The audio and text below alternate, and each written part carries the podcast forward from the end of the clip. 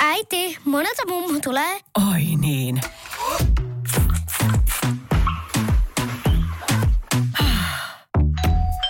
Helpolla puhdasta. Luonnollisesti. Kiilto. Aito koti vetää puoleensa.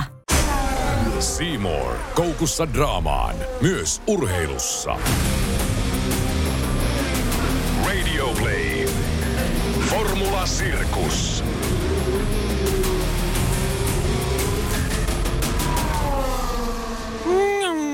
Tästähän se jälleen lähtee Formula Sirkus podcast. Ei enempää eikä vähempää siinä tilanteessa ollaan Formula 1 MM-sarjassa, jossa maailmanmestaruudet on ratkottu. Ja yllätys, yllätys, Lewis Hamilton 7. mestaruus.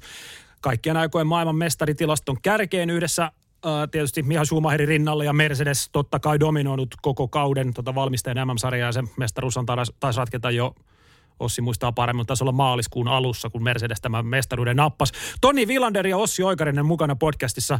Toni on muuten etäyhteydellä.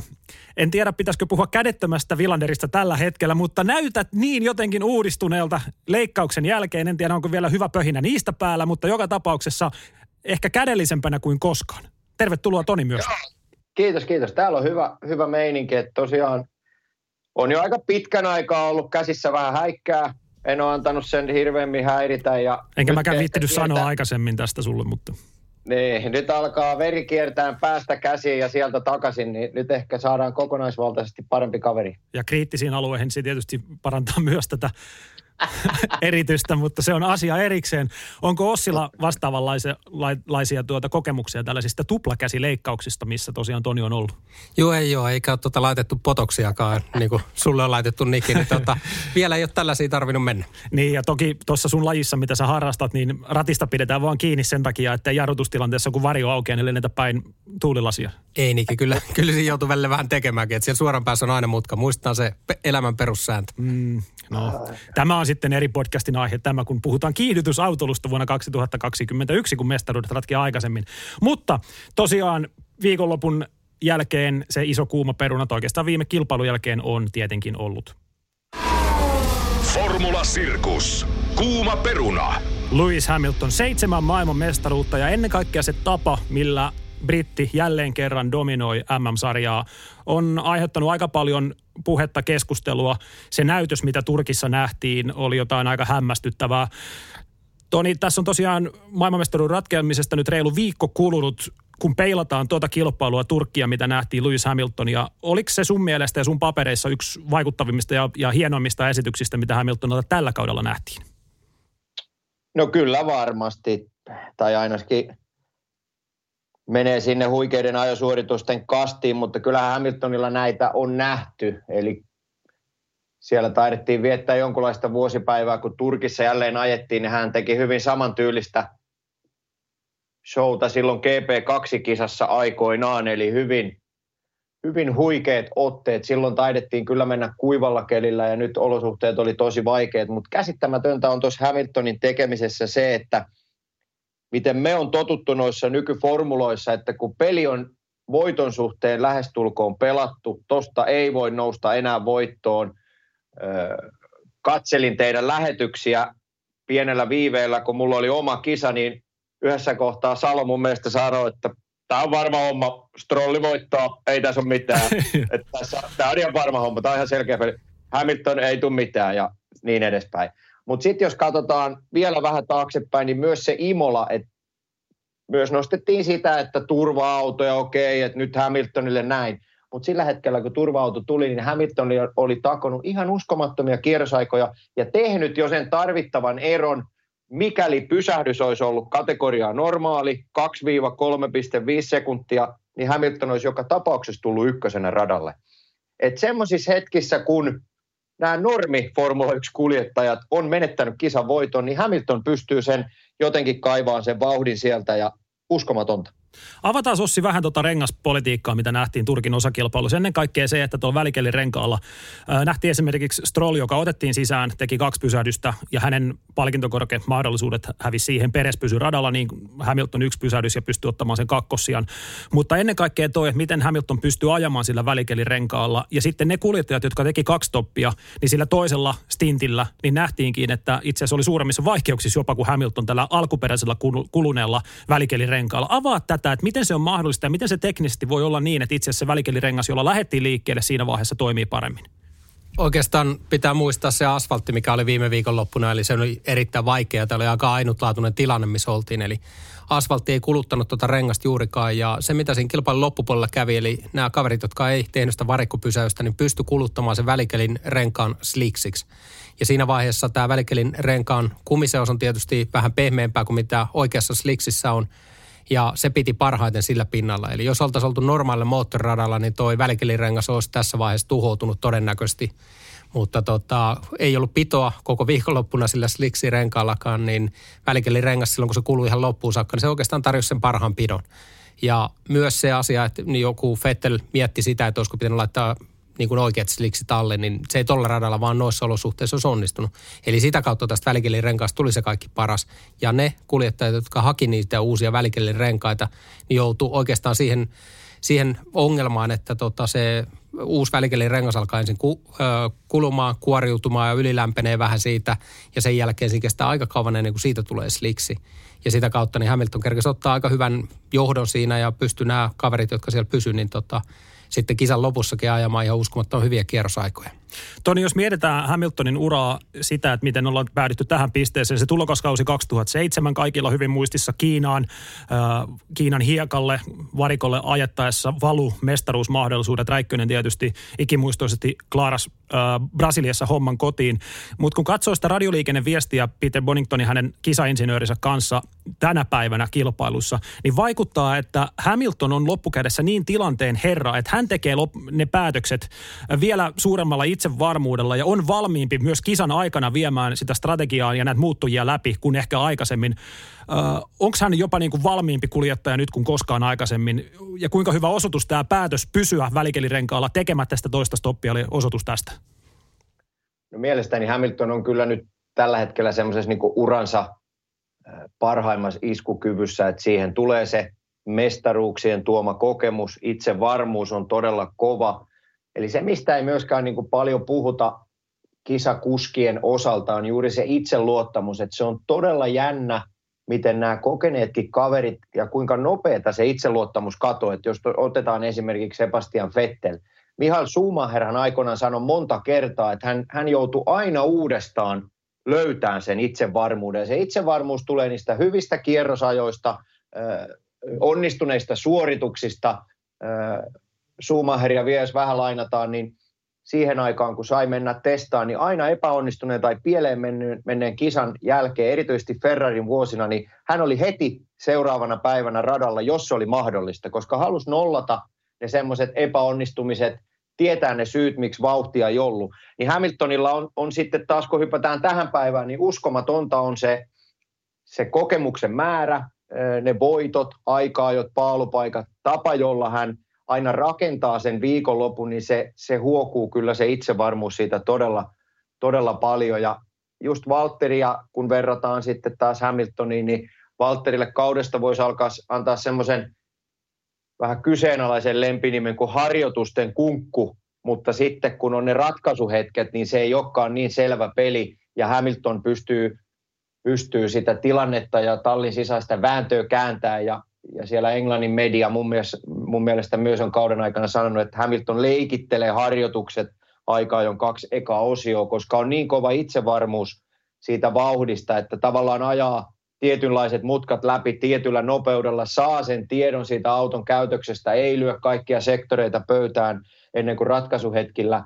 Ja myös nykyformuloissa se kisatapahtuma, eli kun ajetaan niin eri vauhtia kun itse aikaa, jossa eli puhutaan 5-8 sekuntia, saattaa ne kierrosajat olla hitaampia, niin se auton säätäminen, niin se on hyvin erilainen prosessi kuin silloin, kun ajettiin vaan aikaa jo, muutettiin säädöt ja kisa. Eli hyvin paljon se näkemys, kuljettajan fiilis, ja miten pystyy viemään sitä autoa 100 litran polttoainekuormalla ja sitten taas kevyellä autolla. Ja miten ne renkaat kestää, niin tässähän Valtteri ei pysy niin kuin ollenkaan vauhdissa. Et jos Valtteri on keulassa Hamiltonin edellä, niin miten Valtterilla voi loppua renkaat ja Hamilton siellä perällä sanoi ja kisan jälkeen toteaa, että joo, mä seurailin Valtterin ajoa tuossa, niin näin, että auto alkoi puskeen tai näin, että takarenkaat alkoi loppuun ja mä tiesin, että kun Valtteri tulee varikolle, niin mulla on vielä mahdollisuus hyökätä. Se on just näin. Ja toi oli hyvä pointti, tai verrattavissa tavallaan Schumacherin on Lewis Hamilton tänä päivänä, koska enää ei pystytä, Ossi tietää hyvin, mitä vielä silloin, kun säkin olit Ferrarilla, pystyttiin ajamaan esimerkiksi aika paljon enemmän. En tiedä, oliko teillä enää niin paljon niitä testejä, mutta joka tapauksessa... mitä Toni sanoi siitä, että Schumacher halusi heti ratkoa ne ongelmat, niin mulla on ainakin jäänyt mielikuva, mä en tiedä kuinka paljon kuljettajan välillä on eroavaisuuksia tässä, mutta aika usein tulee viesti esimerkiksi Mercedesen viestintäosastolta jonkun ajosession jälkeen, että vaikka Hamiltonin haastattelu viivästyy siitä syystä, että hän pitää edelleen briefiä kautta palaveria insinöörien kanssa, niin voiko tiimin sisällä Ossi tänä päivänä vuonna 2020 vielä kuljettajat, että se on eri asema Bottaksella ja Hamilton ja kuinka paljon he käyttää sen datan läpikäymiseen aikaa, kuinka paljon he analysoivat sitä omaa ajosuoritusta. Luulisi nyt, että kaikki kuljettajat tuolla haluaa sen saman työmäärän tehdä, mutta voiko Hamilton vielä tehdä sen extra stepin insinöörien kanssa? Oikeastaan se työmäärä varmasti kuljettajien välillä, niin mä luulen, että siitä ei löydy sitä suurta eroavaisuutta, mutta joskus näkee aika isojakin eroja siinä, että miten hyvin kuljettajat osaa käyttää sitä tätä informaatiota hyväkseen ja miten paljon siitä saadaan irti. Ja tästä tulee välillä kuljettajien välillä eroja. En sano, että kaikki, mutta välillä tulee niitä eroja. Toinen osa ottaa enemmän irti siitä tiedosta ja niistä ihmisistä, mitkä on siinä ympärillä. Toisille se on vähän se ajaminen enemmän sellainen luontainen prosessi, ettei siitä välttämättä niin paljon saada datan avulla irti ja toista on vaan parempia siinä. Ja ne on niitä pieniä nyansseja kuitenkin. Enää ei puhuta niin kuin valtavista eroista, mutta Formula 1:ssä niin se ero sen parhaan kuljettajan ja sen sanotaan kymppisijan kuljettajan välillä, niin ei ole niin valtavan suuri. Puhutaan todella pienistä eroista kuitenkin, kun muistaa, että siellä on maailman parhaat äijät ajamassa. Ja sitä kautta niin ne voi olla todella pieniä juttuja, mistä se löytyy. Eli toinen osaa ajatella sitä kokemuksen kautta, kokemuksen perusteella ja paljon pidemmälle sitä koko ajamistapahtumaa ja osaa miettiä ja hakea niitä asioita, mitkä itselleen sopii. Ja niin kuin Toni tuossa hyvin sanoi, niin se itseluottamus on se avain siihen, että jos tietää ja oman ajotapansa tietää, että mitä tarvitsee autolta ja tietää ne asiat, mitkä tekee siitä omasta ajotavasta nopean. Niin silloin on paljon helpompi käydä näitä asioita läpi, kun on se itseluottamus ja osaa ajatella asiat niin, että okei, kun mä hoidan ton asian mun autossa kuntoon, niin silloin tämä asia toimii. Ja ollaan puhuttu siitä ajotyylien erosta, että kun toinen ajaa vähän yliohjaavalla, toinen vähän aliohjaavalla autolla ja miten se vaikuttaa renkaiden kulumiseen.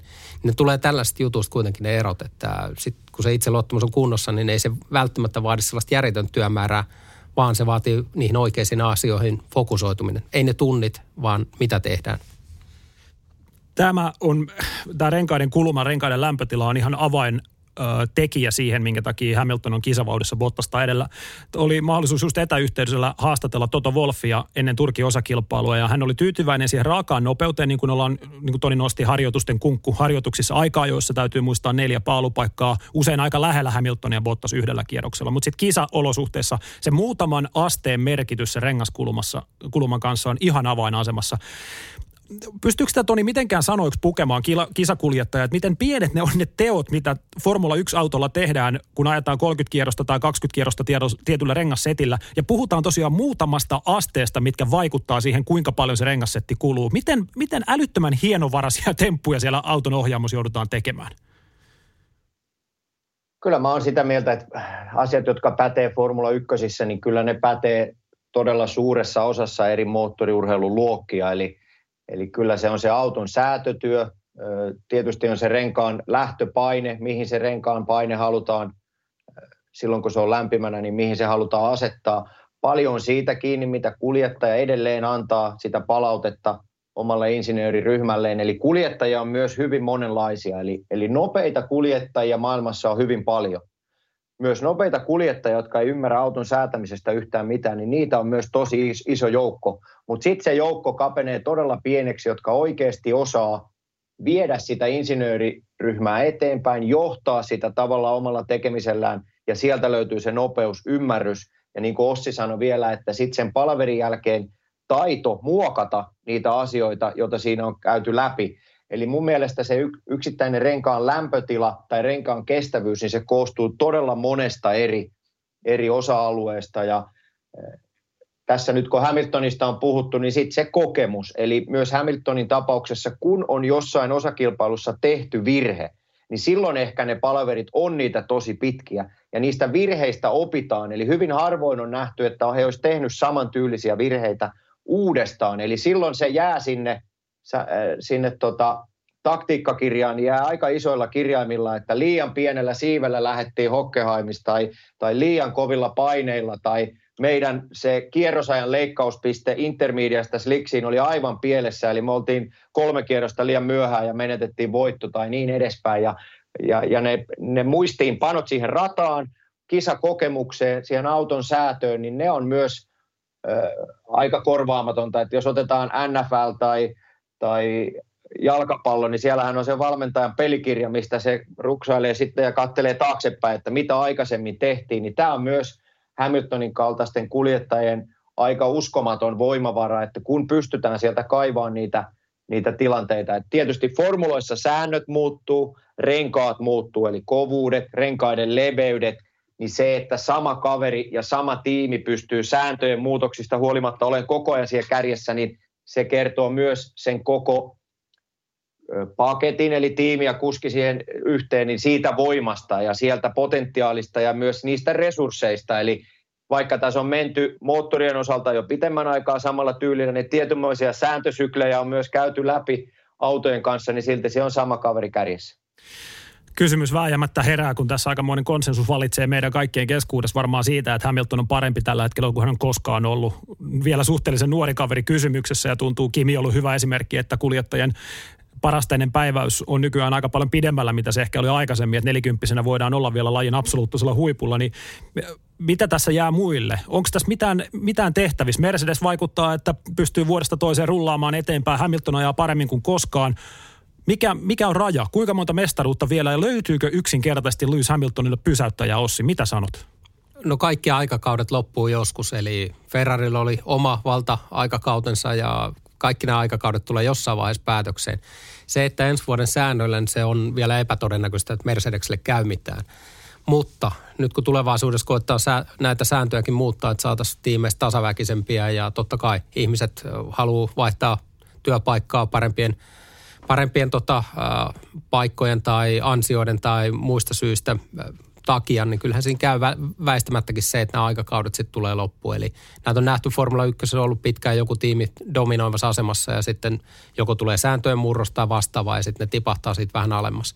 Mercedes on tällä hetkellä niin vahva, että ihan heti se ei tule tapahtumaan, mutta kyllähän se joku päivä tulee. Ja joku päivä tulee Hamiltonillekin, että yhtäkkiä vaan niitä mestaruuksia ei tulekaan näin liukuhiinalta. Mutta mun mielestä se on aika vahva oireilu jo, mitä Red Bullilta ja Max Verstappenilta ollaan kuullut ja näihin moottoreihin, että halutaan vaikuttaa jo ehkä aikaisemmin tähän. Ja vieläkään heidän mielestä nämä toimenpiteet ei ole riittävän isoja, mitä tehdään formuloiden tasaamiseksi. Että onko se vääjäämätön tosiseikka, että tämä putki tulee päätöksensä vasta siinä vaiheessa, kun Hamilton päättää lyödä ajohanskat naulaa ja lopettaa uraa. Mitäs Toni sanoo? No mietin tuossa jo sun edellistä kysymyksen asettelua Ossille, niin mun mielestä se on semmoinen jääkiekkodynastia-efekti, eli joku todella tärkeä ratkaisuhenkilö väsähtää Formula 1 Mercedes-organisaatiossa ja pikkuhiljaa se ydinryhmä sieltä hajoaa pois, jolloin se Mercedesen tekninen osaaminen, tietotaito ja se henkilöiden kautta tullut nopeus ja mestaruusreseptit, niin ne sieltä pikkuhiljaa kuihtuu pois. Eli joko tällainen tilanne tapahtuu, tai sitten tosiaan Hamilton jossain kohtaahan ne matkamailit ja kisakilometritkin tulee täyteen, että pakkohan ihmisen on elämässä jossain vaiheessa tehdä jotain muutakin kuin ajaa Formula 1:stä.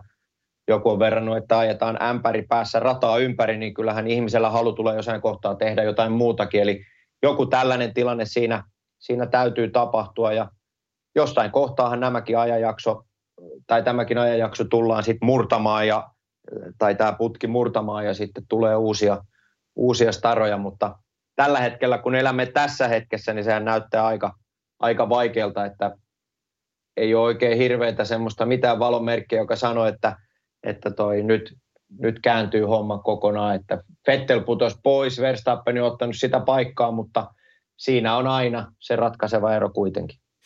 Ja sitten tämä ikuisuuskysymys, mikä mun mielestä tällä kaudella meillä näissä podcastissa on noussut esille, on tietysti Valtteri Bottaksen kohtalo Mercedes-kuljettajana. Eli tietenkään kisakuljettaja ei luovuta taistelua ennen kuin se konkreettisesti on ohi. Nyt on maailmanmestaruus ratkennut.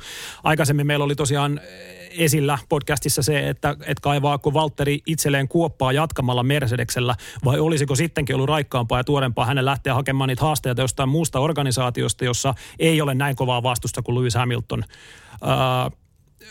Voiko se tilanne tulla eteen Bottaksen tapauksesta? Jossain vaiheessa vaan on realiteetti ymmärrettävä, että hän on kaikella kunnialla Gerhard Bergeria, Rubens Barrichelloa, Felipe Massaa kohtaan Mercedeksen tukipylväs, joka ainoastaan edes auttaa Mercedeksen mahdollisuuden menestymisen tallina ja on tavallaan se apukuljettaja Lewis Hamiltonille.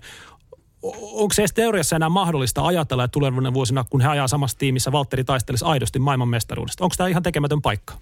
No se etu, mikä ehkä Ferrarin verrattuna, jos ajatellaan näitä Schumacherin vuosia, niin onhan Valtterilla mahdollisuus kuitenkin käydä voittamassa niitä kisoja ja ajaa parhaansa. Eli eihän me ole nähty niitä esimerkiksi tänä vuonna, että Valtteri ei olisi pidätelty millään tavalla. Että hänellä olisi sanottu kesken kisan, että nyt se pitää ottaa kakkospaikka ja sori, että näin tehdään, vaan sen mahdollisuus on ollut siellä aidosti tänä vuonnakin ottaa niitä voittoja. Niin se on mun mielestä se iso juttu, että niin kauan kun on tämä mahdollisuus ja saa tehdä niin ja ei tarvitse tavallaan lähteä siihen rooliin mukaan, että tarvii koko ajan pakittaa ja hoitaa vaan se ykköskuskin tontti, niin se on se valtava ero ja niin kauan kun saa ajaa kisavoitosta vapaasti, niin silloinhan se on omissa käsissä juttu. Eli niin kauan kun hänellä on lupa voittaa niitä kisoja ilman, että tarvii Hamiltonia väistää, niin kaikki on ok. Tallin puolesta, siis tallivalinnan puolesta? Nämä on vaikeita tilanteita analysoida tai käydä läpi. Et tietysti tuohon sun ensimmäiseen osioon, että ilman muuta kuljettajan haluaa aina ajaa parhaassa tiimissä. Et siinä kohtaa Valtterilla, kun sopimuksia on tarjottu Mercedekseltä, niin ei ole oikeastaan muuta vaihtoehtoa kuin neuvotella sieltä vaan mahdollisimman hyvä sopimus ja jatkaa tietysti F1-uraa. Hamiltonia vastaan vaan on todella vaikea pärjätä, että Valtterin hyvä päivä ei riitä Hamiltonin hyvää päivää vastaan, vaan se pitää olla Valtterin niin kuin semmoinen megaonnistuminen ja sitten, jos nyt voi näin karkeasti sanoa, niin Hamiltonilta jopa semmoinen pienimuotoinen epäonnistuminen tai joku virhe kisan aikana esimerkiksi, että tietysti vaikeutena tässä on nyt se, että kun ei puhuta enää, että okei, tämä on nyt Valtterin eka kausi Mercedeksellä ja hän tekee kovasti töitä ja käy niitä saloja läpi, millä Hamilton pystyy näitä kisoja kääntämään omaksi edukseen, niin se valttikortti on nyt niin kuin mennyt. Nyt ollaan tavallaan siinä formula-arjessa ja tämä on jo hyvin kokenut kuljettajakaksikko, hyvin kokeneet tallikaverit, niin sitten tulee se riski siihen, että se hyvän olon tunne tai puutuminen siihen, että ei vaan pysty tätä kaveria vastaan taistelemaan MM-sarjassa ja semmoinen tietynlainen tyytyminen siihen tilanteeseen, että okei, mulla on iso liksa, okei, mä ajan parhaassa tallissa, mä ajan hyviä kisoja ja mä pystyn voittamaan silloin, kun mun tallikaveri keskeyttää tai mä pystyn voittamaan MM-sarjan, jos mä koko ajan ajan ykköseksi tai kakkoseksi ja sitten toivotaan, että sillä toisella kaverilla hajoaa niin kuin kone. Että rima on nostettu niin korkealle, että tässä on vaan riskinä se, että se alkaa jossain kohtaa sitä henkistä kanttia syömään. Ja tietystikään Valtteri ei sitä myönnä, ei sitä ole tällä hetkellä missään nähtävissä, mutta tällaiset niin kuin esimerkiksi Turkin tapaiset pyörähtelyt ja jutut, niin siinä tulee myös se median paine, että sitten lyödään tietysti vielä lyötyä todella lujaa ja sitten toinen postaa sosiaalisessa mediassa, kun juoksee biitsillä ja mä rakastan maailmaa ja sininen taivas ja kaikki on niin ihanaa, niin se riski siinä, että tosiaan mennään ja nakerretaan sieltä henkiseltä puolelta sitä asiaa pahemmaksi, kuin se oikeasti on. Et sitten pitää vaan olla aika kova se niinku oma pääkoppa esimerkiksi Valtterin tapauksessa, että pitää pystyä koko ajan löytämään sieltä ne tärkeät asiat, mille perustaa sitä vauhtia, sitä motivaatio lähteä pyörälenkille, lähteä juoksulenkille, olla dietillä koko vuosi, ei käydä baarissa, kaverit laittaa kuvaa, kun on saunaillassa ja itsekin illottelet siellä noita maantiepyörän monoja. Niin se, joo, kiitos se, kuvista. Oli viikonloppuna erittäin hyviä kuvia, kiitos.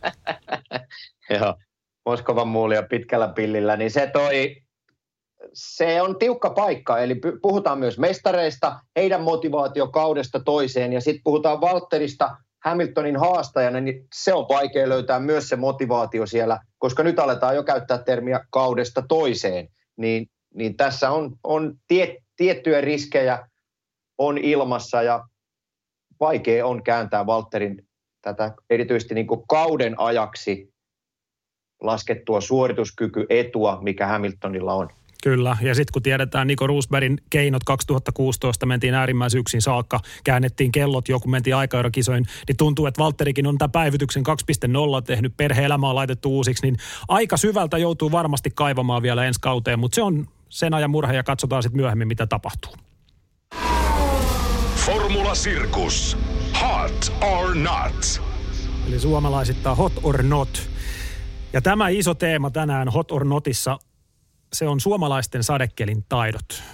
Onko se myytti? Mitä me nähtiin Turkissa? Ei kovin jäätävää kyllä ajosuoritusta. Nyt ihan rehellisiä ollaan kummaltakaan suomalaiselta, kun katsotaan sijoituksia. Aika vaisulta näytti Valtterin pyörähdykset, niistä ollaan nähty nettimeemejä, mutta mennäänkö vähän liian pitkälle tässä arvioissa? Onko se myytti vai ei, suomalaisten sadekelin taidot? Onko meillä enää etua pohjoiseurooppalaisina kuljettajina, kun lähdetään maailman turuille tuonne ajelemaan, että suomalainen on automaattisesti sateella parempi? Ossi saa aloittaa nyt insinöörinä. Ei se ainakaan mikään automaatio ole, että Turkin perusteella melkein pitäisi sanoa, että sellaiset kaverit esimerkiksi niin kuin Sergio Perez, jota me ei ole ikinä oikeastaan pidetty ihmeellisenä sadekelin kuskina, niin onnistui vaan viemään itsensä läpi hienosti siitä kisasta, että ei se ainakaan voida sanoa niin, että mun mielestä, että meillä olisi joku ihme etu täällä ja me oltaisiin mestareita siinä, että aina kun alkaa sataa, niin voidaan hakata käsiä yhteen ja sanoa, että jippi ja jee, nyt on voitto tulossa. Ei tällä hetkellä ainakaan erottaa sillä tavalla. Toni, kun katsoo noita viime vuosien sadekelikisoja, niitä tietysti ei kovin paljon tässä ole ollut, mutta esimerkiksi Valtterin tapauksessa niin päällimmäisenä nousee mieleen Saksa.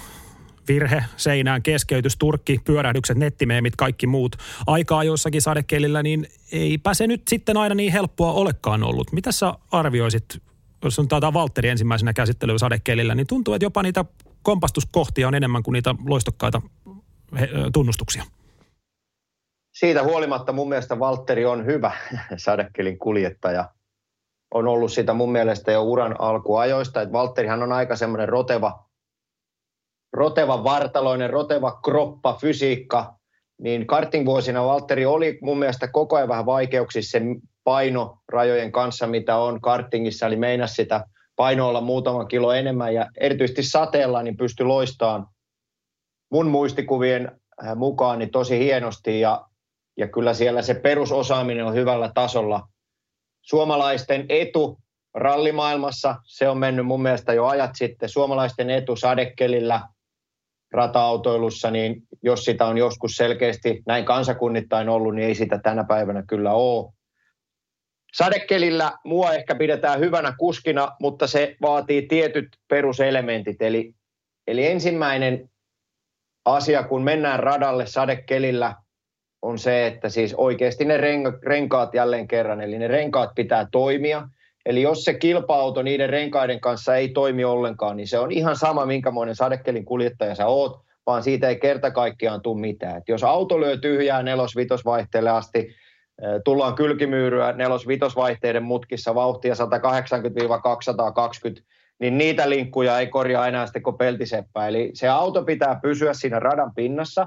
Sen jälkeen sä pystyt rakentamaan sitä luottoa sille sun tekemiselle. Eli jos kierrosaika on heti alusta lähtien hyvä, sä tiedät, että hetkinen, että mähän pystyn omalla ajalla vielä parantamaan vaikka kuinka paljon. Sitten taas, kun sä lähdet sadekelille, mikä ei onnistu, 5 sekuntia kärkee ja tunnelma on se, että sä oot joka mutkassa kaiteessa. Eli se on se perusedellytys hyvälle sadekelin suorittamiselle, ja se on myös hyvin kuskikohtaista, eli siinä puhutaan myös siitä lahjakkuudesta, koska sitä ei pysty millään yliopiston termeillä mun mielestä selittämään, että mitä kuljettaja kokee yhteydessä siihen radan pintaan. Ne asiat, mitä sä teet siellä radalla, niin tulee hyvin paljon vaistonvaraisesti se, mitä on opittu uran alusta lähtien. Ja sitten on myös se aivotoiminta, eli oivallus siitä, että hetkinen, edellisellä kierroksella mä menikin tota ajolinjaa, ja tossa on nyt paljon enemmän pitoa. Eli silloin löydetään niitä eri ajolinjoja, mutta se on hyvin niin kuin monen elementin yhteen hitsautuminen jälleen kerran, eli kuljettajan pitää oivaltaa, pitää olla ne ajolinjat, pitää olla alla sellainen auto, ja sen alla vie ne renkaat, mitkä toimii siinä radan pinnassa, niin silloin tehdään niitä sankarisuorituksia, ala Max Verstappen, Interlagos, ala muut kuljettajat, jotka on sateella loistanut. Sitten on tietysti yksi asia, että kun puhutaan näkyvyydestä, niin mulla on ollut nyt pari kolaria GT-autoissa, mitkä on ollut täysin siihen näkyvyyteen liittyvissä asioissa, eli mä en näe 20-50 metriä eteenpäin, ja vauhtia on tosiaan kutosvaihteella se 250, ja sitten liikenne onkin yhtäkkiä seis, niin ne on semmoisia, mitkä piirtyy tuohon verkkokalvolle, ja nyt kun on niitä kelejä, esimerkiksi tänä vuonna ajettiin Road Amerikassa, mä olin 3. uusinta lähtö 10 minuuttia ruutulipulle, niin mä sanoin tiimiradio, että en mä pysty laskemaan tuohon sumuun enää 200, ja mä menetin yhden sijoituksen, tultiin maaliin ja sanoin tallille, että sori äijät, että mun vika, että menetettiin palkintopalli, mutta mä en pystynyt vetämään niin kuin toi kaveri veti, että se veti joku 3-4 mutkaa sillä, että se auto on joko ihan päreinä tai sitten on tosiaan sankaria, se oli sankaria niin edespäin, että siinä on monta erilaista asiaa. Sitten taas kun mennään siihen kuivuvaan rataan, niin silloin korostuu vielä enemmän se kalusto. Eli kuivuvaan rataolosuhteeseen niin kaikki kuljettajat pystyy viemään sitä autoa rajoilla hyvin samantyylisesti kuin kuivalla kelillä, mutta sitten tulee tämä renkaiden kuoriutuminen, auton ajojäykkyys, auton ajokorkeus, miten paljon se auto niiailee, miten paljon se lyö painetta niille renkaille ja niin edespäin. Ja siinä saattaa tulla niitä 2-3 sekunnin kierrosaikaeroja, koska toinen auto ei vaan pysy siinä ajolinjalla ja toinen pysyy niin kuin melkein kuivalla kelillä. Eli siinä on taas niin kuin monta asiaa, mitä pitää ottaa aina laskuihin, kun nostetaan joku kuljettaja jalustalle tai sitten lyödään vasten kasvoja ja annetaan palautetta jostain toisesta. Niin, tämä oli siinä mielessä erittäin hyvä puheenvuoro, koska tuo Turkin osakilpailu oli just tätä, että eihän yhtäkkiä voida kuvitella, että Checo Perez, Lance Stroll, Racing Pointilla olisi jonkun maagisen lahjan löytynyt sadekelin kuljettamiseen, vaan kyllä se autokin Ossi varmasti toimi hyvin ja edelleen tuohon Tonin puheenvuoroon viitaten, niin just se auton kokonaispaketti, miten se toimii, niin on ihan ratkaisevassa roolissa. Vielä sen verran alustuksena, että Max Verstappen, kaikki muistaa aina Interlagos 2016 ja aina kun sateella ollaan ajettu sen jälkeen joko aikaa joitain kilpailuja, niin odotetaan, mitä Max Verstappen tekee ja pidetään niin kuin ihan ylivoimaisena ykkössuosikkina, mutta aika usein ollaan jouduttu pettymään. Ei vähiten Turkissa, jossa Max sortui virheisiin, Red Bull ei ollut sateella niin hyvä kuin mitä odotettiin ja nimenomaan tämä auton säätäminen ja miten se toimii sateessa, niin varmaan pitää täysin kutinsa. No totta kai ja sitten myös tullaan rengaspaineisiin, kaikkiin tällaisiinkin asioihin, että minkälaisella paineella lähdetään liikenteeseen ja kaikki muut täällä asiat, että miten se auton setappi on, että kyllähän siellä on paljon asioita taustalla, ettei se ole vain yksi asia, mutta ilman muuta, jos se auto on sellaisessa säädössä, että kuljettaja ei pysty sillä ajamaan sateella, niin se on aivan sama, kuka siellä ratin takana istuu, ei sillä mennä lujaa. Ja taas päinvastoin, että jos auto on erittäin hyvä sateella, niin ehkä sittenkin sanotaan vähän huonompi sadekelin kuljettaja pystyy ajamaan sillä ihan ok. Eli monta asiaa monessa, se voi summata näin. Alkuperäinen kysymys oli, että onko se myytti suomalaiset sateella jäätävä pohjoinen kansa. Eli vähän tätä ainakin nyt romutettiin tässä. Mites Kimin suorituksia sateella ennen kaikkea, kun ikää on tullut ja yli 40-vuotiaana kaveri vielä mukana upeasti ajaa? Portimaassa avauskierroksen tapahtumat hyvin muistissa, mutta mites Kimi tänä päivänä sateella? Mun mielestä Kimi ei ole noilla Pirellin sadekummeilla niin kuin päässyt ikinä oikein mihinkään. Että tietysti voit korjata ja kaivaa sieltä kisoja, missä on ehkä asia ollut eri lailla, mutta jotenkin niin siitä hetkestä, kun näihin Pirelli-renkaisiin on menty, niin se on tosi erikoisen näköistä menoa. Ja se, että myös tässä kohtaa, niin se, että puuttuu rengasvalmistajien välinen kilpailu, niin siellä olisi mun mielestä aika paljon potentiaalia löytää sitä kierrosaikaparannusta pelkästään rengaskehittämisellä, mihin tällä hetkellä ei ole sit tarvetta, vaan sitten taas Pirelli yhdessä FIAn ja ketä kaikkia muita tahoja siinä voi olla mukana, niin haetaan semmoiset renkaat, mitkä osuu tiettyyn rataolosuhteeseen, kestää siinä tietyn aikaa ja sitten saadaan erilaista rengasrulettia ja niin edespäin, mutta mun mielestä Kimi ei ole loistanut kyllä näillä Pirellin sadekumeilla ja näillähän on nyt menty aika kauan jo, niin kun Pirelli on yksin hallinnut F1. Formula Sirkus valokeilassa. Täältä Tonillekin tiedoksi Oikarinen naputtaa kelloa kaiken aikaa. Insinööri on niin kysytty ja haluttu mies sanoa, että muitakin työtehtäviä on kuin tämä meidän podcast. Mutta mehän ei päästetä Ossia kyllä mihinkään, vaan nostetaan valokeilassa. Ei Ossi Oikarinen, vaan Checo Perez jalustalle. Ja se iso kysymys Perezin ympärillä on se mysteeri, että eikö todella meksikolaisille, joka ehkä ajaa paremmin kuin aikaisemmin urallaan, ei löydy todella ottajaa Formula 1 maailmasta ensi kaudeksi. Ja tässä tullaan sitten isompaan kysymykseen, että onko rahalla kuljettajapaikkoja jaettaessa liian suuri valta. Yksiselitteinen kysymys, nopea kysymys teille alkuun. Pitäisikö Perezin ensisijaisesti nähdä, ja pitäisikö Perez nähdä ensi kaudella Formula 1 gridillä? Kyllä. Olen samaa mieltä. Perez ja Red Bull kuulostaisi mun mielestä hienolta. Tässäkin varmaan on aikamoinen yhteneväisyys siinä. Formula 1, ostokuljettajat. En tiedä, onko Stroll tällainen arkkitehtinen tyyppi siitä, että kun kaveri tuli pikkuformulat, tämä polku on käyty monta kertaa läpi, ostettiin isän kautta talli ja sitten alkaa tulla Nikos Latifia mukaan. Myös isolla rahalla on miljoonien omaisuus isällä siellä. Nikita Mazepin viimeisimpänä juuri katsoi, hänen isällään on 7,4 miljardin omaisuus. Kemian teollisuudella Venäjällä rikastunut kaveri ensi kaudeksi ostopaikkaa. Onko tämä nyt väärä suunta, mitä Formula 1 menee? Rahaa pitää lajiin tuoda, tiedetään kustannukset, halutaan lyödä tasaisempaa pakkaa, että kaikilla olisi mahdollisuus menestyä. Mutta jos Perez ja hänen kaltainen lahjakkuus ei pääse ajamaan Formula 1, niin onko meillä suunta täysin väärä tässä lajissa? Pitää muistaa, että Perezilläkin on tietysti jonkin verran rahaa takana, että ei hänkään ihan pelkästään niin kuin sen palkan perästä talliin tulee. Eli kyllä hänkin pystyy vähän tuomaan tukijoita mukana.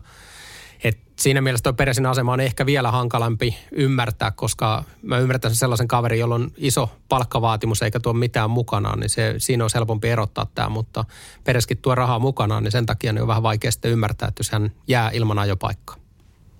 Haluaako Toni ottaa suoraan kiinni? No lähtökohtaisesti tietysti Perez kuuluu Formula 1-kuljettajien joukkoon. Pieni semmoinen tasaisuuden puute siellä on, että vähän niin kuin heittelee suoritukset, mutta nykyään mun mielestä enemmän on selkeästi hyviä kisoja kuin niitä semmoisia unessa mentyjä viikonloppuja. Formula 1-maailma on aika tiukassa tilanteessa tämän erityisesti niin kuin 2020 vuoden tapahtumien takia, eli välijääneitä kisoja, supistettua kautta, sitten ei ole yleisöä, ei myydä fanikamaa, kaikki se tulo, mikä on Formula 1:lle ja se jaettava tulo, mikä on sitten talleille, eli kohti ehkä semmoisia vaikeimpia aikoja ollaan menossa ja varmasti pienellä viiveellä se iskee myös talleihin, niin sen takia kuljettajat, jotka ovat keskiluokkaa tai hyviä ja joilla on pirusti rahaa tuoda mukanaan, niin ne on nyt tällä hetkellä sitä kuuminta hottia, koska yritetään paikata niitä aukkoja, mitä on sitten muista tulonlähteistä tulossa, mutta niin kuin Checo Perez ja nyt se Force India tai Racing Point, missä hän ajaa, niin auto on jo niin hyvä, niin jälleen kerran ottaa se askel taaksepäin ja mennä talliin ja kisautoon, missä ei pysty taistelemaan hyvistä sijoista, niin se olisi tosi kova kolaus. Niin mun mielestä sen takia Perez on selkeästi asettanut sen tavoitteen, että se pitää olla nykyisen ja tämän kauden kaluston tasoa, että muuten ei siinä olisi hirveästi järkeä, koska hän on sen näyttänyt F1-maailmalle, mitä hän osaa tehdä. Ja kyllä hän ajaa niin kuin palkintopalleista, jopa mahdollisista voitoista. Niin siinä mielessä niin Perezin tilanne on tosi hankala. Ennen Formula 1 siis gridillä saattoi olla, tai viikonloppuun lähdettäisiin yli 30 autoa, oli esikarsinet ja muuta, niin silloin oli luontaisesti myös paikka, ehkä vähän isommin tällaisille rahakuljettajille, oli paljon yksityisiä pieniä talleja, mutta nykyään kun puhutaan ainoastaan 10 tiimistä, 20 autosta, niin vääjäämättä vähän nousee myös kysymys esiin, että syöksä lajin uskottavuutta, jos meillä alkaa vähän karrikoiden, nyt puolet gridistä on millään tavalla ostomiehiä, mutta sanotaan nyt, että 3/3 kuljettajista on isolla rahalla tulleita Formula 1, jotka ei ehkä ole niin meritoituneita tai pienemmissä luokissa niin loistokkaasti ajaneet kavereita, niin missä vaiheessa tästä tulee uskottavuusongelma, jos enää sanotaan nyt 90% kuljettajista ei ole ajotaidolla lunastamassa paikkaa? No joo, sitten toinen puoli taas, jos katsotaan Strollin viimeaikaisia suorituksia, niin ei nyt voida sanoa, että hän on ollut ihan siellä surkeimmasta päästä, ajanut kuitenkin ihan hyvin, sanotaan tänä vuonna, että se on aina se leima, että kuka tulee minkälaisenkin rahasumman kanssa ja mistä se raha tulee siihen ajamiseen, koska harva kuljettaja pystyy omalla työllään, omalla yhteistyökumppanien hankkimisella niin kuitenkaan rahoittamaan esimerkiksi jotain Formula 2 kautta tai koko uran nousua sinne F1 saakka. Harva kuljettaja pystyy siihen, eli siellä taustalla on oltava joku tehdä tehdas, joku talliorganisaatio, niin onko sitten George Russell esimerkiksi niin maksukuljettaja, koska hänellä on Mersu takana. Mutta hän on meritoitunut, hän on voittanut jokaisen luokan käytännössä, jossa hän on aiemmin kyllä, juniori. Mutta miten tämä luokitellaan sitten, että mihin se raja vedetään, niin se tulee olemaan se ikuisuuskysymys ja ainainen väittelyn aihe, koska jokuhan on esimerkiksi Russellinkin uraa rahoittanut ja maksanut ja noin poispäin, että onko se sitten faija vai onko se autotehdas vai miten se tehdään. Okei, voidaan sitten tietysti sanoa, että Russell on kuljettajana parempi, mutta se raha pitää siihen ajamiseen jostain tulla ja millä tavalla se on hankittu ja noin poispäin, niin nämä on niitä, mun mielestä ne on niitä ikuisuuskysymyksiä, että me voidaan niistä tehdä 24 tunnin väittely. Ja no tehdään, meillä on aikaa, niin, paitsi sulla tietysti kello sykkii siinä kaiken aikaa. Mutta ei ole helppo aihe. No mä olin just vähän sivuttamassa tätä aihetta niin kuin seuraavassa kommenttivuorossa, kun Ossi olisi hetken aikaa hiljaa, kun koko ajan ihan suunnan ja päänä. Mutta se, että... Lauri, mykistätkö Ossin? Joo. Jälleen kerran varoitus ja mykistys. Kyllä, ensimmäinen. Se, mikä Strollinkin tulee, niin ei mun mielessä ole pyörinyt ne eurot, dollarit, mitä sieltä on niin kuin tullut, tai tallin osto. Et mä oon enemmän ottanut sitä fiilistä, mitä kaverista huokuu haastatteluissa, keskeytyksissä, kolareissa, paalupaikoissa, taistelutilanteissa, kisa ja ennen ja kisan jälkeen lehdistötilaisuuksissa. Niin ennen tätä kautta niin mun mielestä huokuu, että mitä... huonommaksi hänen sijoitukset meni, niin sitä välinpitämättömämpi fiilis hänestä jäi. Eli ei kiinnosta, että EVVK ei ole mitään ongelmaa, koska maanantaina me voidaan 10 kaverin kanssa mennä tuohon, mihinkä ikinä, sardiinia, mihinkä ikinä, niin tuohon noin iskän 100-metriselle jahdille kelluun ja otetaan kupalibre siinä ja laitetaan Ace of Basea soimaan. Niin se, että... se nälkä pitää näkyä sieltä, että toi mitä Ossi sanoi, niin kaikki kuljettajat on tarvinnut tukea jossain kohtaa urallaan. Kaikki on tarvinnut sitä rahallista tukea, ohjausta, mentoria, neuvoa, suhdetoimintaa, kaikkea. Mutta se, että mikä fiilis siitä jää. Nyt on ensimmäistä kertaa nähtävissä, että Stroll taistelee. Ossi sanoi osittain oikein, että Stroll on ajanut piru hienosti. Mukellossa auton tekninen vika seinään. Sen jälkeen aivan unessa, korona siihen kylkeen vielä, mikä ihan fiasko pimitettiin, äijä takaisin ihan viimeisenä ja nyt Turkissa sitten kärjessä. Eli kauheata ailahtelua on myös siinä, että miten, jos sä oot sivussa muutaman kisan, niin miten sä oot ihan selittämättömästi, että tallikaveri on 5 ja sä oot 17. Niin nämä on niitä niin kuin ihmeellisiä juttuja, koska kuitenkin on koko alkukausi taustalla. Et jotenkin se kone ei lähtenyt niinku ollenkaan käyntiin ja jotenkin keskittyminen taas ihan muualla. Ja Williams-vuosien ne radio tämmöiset kommentit, että oh, I have so much understeer, I cannot drive this car anymore. Ja sit pitää hoitaa joku pikkuformuloiden Luca Baldisserri, joka oli joskus Schumacherin kanssa, niin se pitää hoitaa Strollille insinööriksi, koska se osaa jutella vaan tämän kisakuskin Strollin kanssa oikealla tavalla, että saadaan semmoinen hyvä fiilis. Niin nämä on ihan semmoista, että silloin tavallaan niin kuin tällaiselle metsien miehelle niin se arvostus menee mun mielestä vähän pieleen ja se, että ei pysty niin kuin rakentamaan sitä kuvaa niin kuin taistelevasta kisakuskista, mutta tällä kaudella on nähty erinäistä ja erinäköistä ilmettä sitten ajoittain, mutta sitten on taas se ote on niin kuin kadonnut. Et mun silmissä maksukuljettaja tai ei, mutta hyvillä suorituksella, niin kyllä mä pystyn sen sellaisen kuskin niin kuin arvioimaan ja toteen niin kuin tosi hyväksi ja nälkäiseksi ja kovaksi taistelijaksi radalla. Mutta Strollilla ajoittain se katoo se homma ihan täysin. Taas hyviä pointteja molemmilla teillä ja varmaan siihen vaikuttaa juuri se, jos ajatellaan Lewis Hamilton 7-kertainen maailmanmestari, hän on kulkenut omanlaisensa polun hyvin vaatimattomista oloista. Ei Valtteri Bottaksellakaan se millään kultalusikalla annettu sitä paikkaa Formula 1:llä, että siinä on jouduttu taistelemalla kyllä työtä tekemään ja on Ranen kanssa menty tuolla pakettiautossa, niin kuin jokainen suomalainen, joka maailmalle lähtenyt. Se polku on hyvin, hyvin erityyppinen, mutta tosiaan jos ajatellaan Haasin tilannetta vielä näihin nuoriin kuljettajiin, kun tiedetään, että Grosjean Magnussen sieltä lähtee pois. Ajatelkaapa, millainen haaste se on koko tiimille, jos siellä on yhtäkkiä Nikita Mazepin ja Mick Schumacher, 2 tulokaskuljettajaa Formula 1 tallissa, niin miten se rakennetaan ylipäätään se auto, kerätään se luotettava data, saadaan Mazepinin tapauksessa tarvittava itseluottamus just siihen ympärille, se taisteluilmentymä, kaikki muu. Onko se tekemätön paikka Haasille, jos otetaan 2 tulokaskuljettajaa samaan talliin? Mun mielestä ei ole, koska nämä säännöt kuitenkin pysyy suht samanlaisena, eli autot ei muutu ratkaisevasti ensi vuodelle. Eli nyt on se helpoin paikka oikeastaan ottaa niitä tulokaskuljettajia. Sitten mennään vuosi eteenpäin ja taas tulee autot ihan erilaiseksi, niin siinä on se vaikea paikka. Mutta ensi vuonna mennään suht samanlaisella autolla kuitenkin. Aerodynamiikka tulee vähän muuttumaan, mutta ei niin ratkaisesti kuin vuodelle 2022. Eli jos tämä vaihto pitäisi tehdä, niin tämä olisi se aika tehdä. Eli se iskun paikka on just nyt. Vaikka Yuki Tsunoda tai Juri Vipsit tai muut, jota on mietitty myös sinne Red Bullille, nyt olisi se aika. Kyllä. Onko Toni samoilla linjoilla? Niin, mä oon ensimmäistä kertaa sitten vuoden 82, niin nyt samaa mieltä Ossin kanssa. Niin tosiaan nyt on se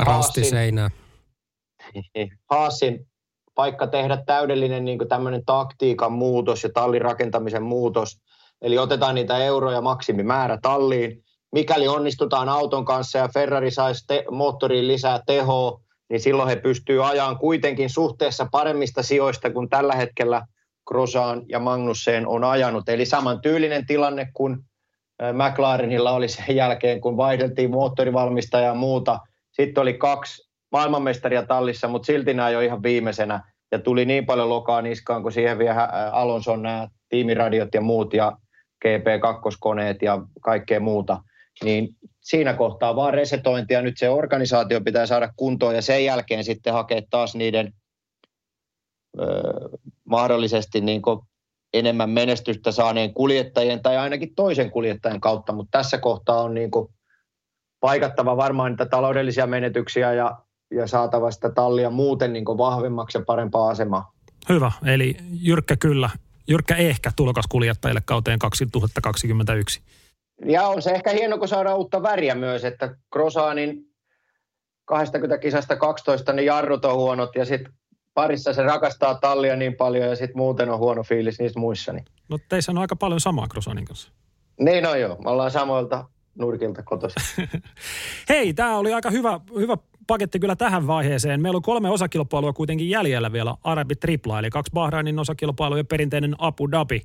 Mestaruudet on jaettu, Bottas ajaa vielä MM-hopeasta, mutta Toni, sulla olisi 30 sekuntia aikaa perustella, minkä takia kannattaa pysyä yhä kanavalla ja seurata Formula 1 loppuun saakka. Ole hyvä. Jokainen F1-kisa, jokainen viikonloppu on oma tarinansa ja tulee uusi ratakonfiguraatio, eli Bahraini toinen viikonlopuista näetään ihan uudella radalla. Paljon mielenkiintoa, osa kuskeista taistelee tallipaikasta, osa ajaa viimeisiä kisoja nykyisessä tallissaan. Niki Juusela tulee antaa varmasti kaikkensa ja jos Ossi on studiossa, niin, siellä. Jos Ossi on lähetyksessä mukana, niin mä rupean täällä jo keittelee jotain myrkkykeittoa, niin mä annan Ossille palautetta sitten. Mä tykkään tästä teidän kemiasta, joka on kärjistymässä, mitä pidemmälle kausi etenee. Kumpi on ykköskuljettaja, kumpi kakkonen? Se selviää lähetyksessä. Ossi, 30 sekuntia aikaa. Minkä takia Arabi Triplalla kannattaa katsoa? Joka kerta, kun me ollaan kuviteltu tänä vuonna, että tulee tylsä kisa, niin aina on sattunut ja tapahtunut, ja ihan varmasti tulee olemaan tapahtumia, ja se, kuka jännitettävänä on vielä, että kuka ottaa sen valmistajan 3. paikan ja kuljettajan 4. paikan, ja mitä kaikkea hauskaa saada aikaiseksi, ja saataisiko me vielä 1 voitto Suomeen? Ja Toni, viimeinen kysymys sinulle. Tuletko täysin kädettömänä studioon vai oletko ihan tikissä? Mä oon ihan tikissä. Tikit poistetaan vasta 10 päivän päästä, mutta kyllä mä pärjään siellä teidän kanssa, koska jos mä oon tähän asti pystynyt näin pienillä energioilla pärjään teidän kanssa, niin mä pärjään vähän injured-osastonnakin siellä. Kiitokset Toni, kiitokset Ossi. Kiitos. F1:n ykköspodcasti Formula Sirkus.